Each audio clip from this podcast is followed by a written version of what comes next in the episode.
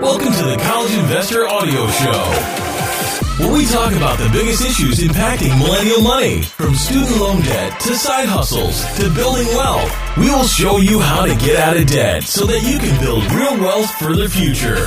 Welcome to the show today, and we're going to make something that's not fun, maybe a little bit more fun. The best legal ways to increase your tax refund. No doubt. Tax time isn't fun for anybody. It can be stressful to make sure that your math is all correct, that you filled out all your forms correctly, and that everything is in on time. Plus, with all the changes from the Trump tax cuts, it's a whole new ball game this year. And of course, on top of that, there's the stress of owing money to the I R S. Ugh. Fortunately, there are lots of credits and tax breaks that may apply to your situation. Though if you aren't a professional accountant or tax preparer, yeah, I know it can be hard to know all of the options that you have. But if you're using the best tax software to file your return, and some of that tax software knowledge is at the college investor dot com, by the way, it's pretty easy to make sure you get all the deductions you're entitled to. So here are some of the things you need to watch out for that might give you some quick and easy ways to get more out of your return. First up, remember your tax return is always your money. Most people don't realize this, but their tax return is just simply an overpayment of taxes throughout the year. Yuck!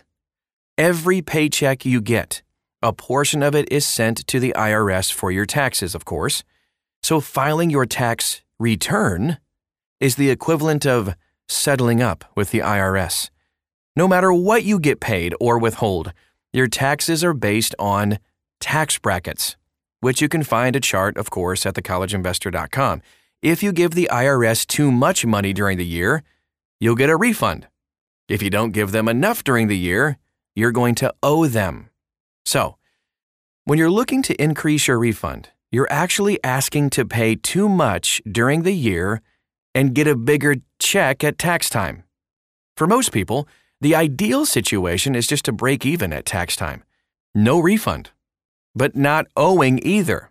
I know that's really hard to do, but if you set up your withholdings right during the year, you can make it happen. Essentially, when you get a refund, you're just telling the government, yeah, you can use this free loan all year and then pay me back with no interest around April. Oh, if only we could charge interest for our free loans, right? All right, now let's talk about evaluating your filing status. While there are financial benefits for married people to file jointly, if you're married and filing jointly, you might not be taking full advantage of your options and credits. For example, if, as an individual, you might be eligible for credits or a refund based on your business expenditures, you might not be able to take advantage of all of those refunds if you're filing jointly. Or it could make sense to incorporate your side business to take advantage of the new pass-through deductions. In this case, your best option is to use tax preparation software or consult a professional who's going to be able to help you evaluate all of your filing options to see if the benefits of filing separately outweigh those of filing jointly. Pay off your debts. Oh my goodness, student loan debt can make tax season especially difficult. If you owe any money, especially if you owe money to the I R S or due to student loan default, you can improve your tax return by paying off any outstanding debts you have to the I R S. Though this may mean you end up paying more on your taxes this year, it will likely mean very good things for you in the following year once you've caught up on all of your payments. If you're having trouble with debts to the I R S, you should consider consulting a tax advocate who can help you deal with managing your debt. This way, even if you're unable to pay off your I R S debt this year, you can work with the tax advocate to help you come up with a reasonable payment plan that will help you pay off your debt in a reasonable amount of time so that it won't have a significant impact on your future returns. If you're in default on your student loans and have seen your tax refund garnished in the past, you can check out how to stop it. We have an article called Stopping Tax Return Offsets Due to Student Loan Default at the college investor dot com. Maximize your retirement contributions. You can increase your refund by contributing more to your retirement through, of course, a pre-tax four oh one k or a traditional I R A. The reason? These contributions lower your taxable income, meaning you pay less in taxes today. So, by saving for yourself, you can actually give yourself a bigger refund come tax time. That's pretty cool. That is the definition of a win-win, I believe. Also, if you forgot to contribute to an I R A, don't fret. You have until April fifteenth to make your I R A contributions for the previous year. Just make sure you follow the I R A contribution limits. Remember, this only applies to traditional four oh one k and I R A contributions. If you do Roth contributions, that money is after tax, so it's not going to help you with tax time. Health insurance, this is a biggie. Though Affordable Care Act plans may not seem as cheap upfront as a plan through an employer would be, you might be able to get a serious and generous refund if you've had insurance all year, or if you at least have gotten insurance before the final day for qualified registration. Similarly, many people are able to qualify for a refund if they've had spent a significant amount on healthcare costs in the tax year. Now, if you think you might qualify for this kind of refund and you've been holding off on scheduling a doctor's appointment, go ahead and schedule it before the end of the year so that it will qualify you as part of your total medical amount. It's important to note that currently the penalty is zero dollars, but that's always subject to change. You can contribute to an H S A.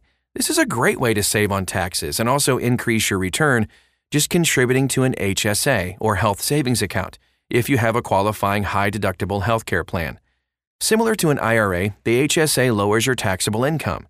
That's why we call the H S A a secret I R A.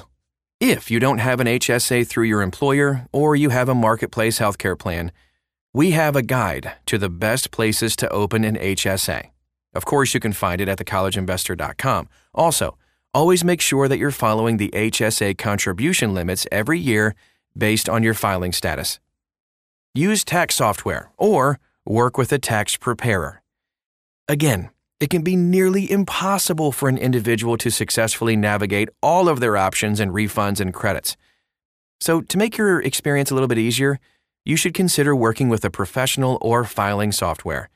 This way, you'll be able to very quickly evaluate whether or not you are eligible for credits or breaks based on such factors like driving a fuel-efficient car, driving or traveling for work, taking care of children or dependents, adopting a child, or taking care of someone with special needs, and of course, making charitable contributions. Now let's talk about how you can effectively use your refund. Once you've figured out a way to maximize your refund, consider how you can best put it to use. Some people will pay their refund forward toward this next year's tax return. That's what I like to do. Or you can find one of the best savings accounts for your tax refund. This is an especially good option if you are a contractor and can make a reasonable guess about how much you will owe next year. Some people will simply apply it towards charity, and some people will invest it. Just make sure you use it wisely and reevaluate your tax status for next year, making sure you're still getting all possible credits. That is our show for today. We hope it was helpful. There are tons of links and things we talked about today. You can find them inside this article. Just copy and paste the title of this podcast right into the search bar at the college investor dot com, and you'll find it. Also, follow us. We're all over social media. Like, follow, friend, all of those things. Just search for The College Investor. You'll find us. Thanks again for stopping by today, and we'll talk to you again real soon.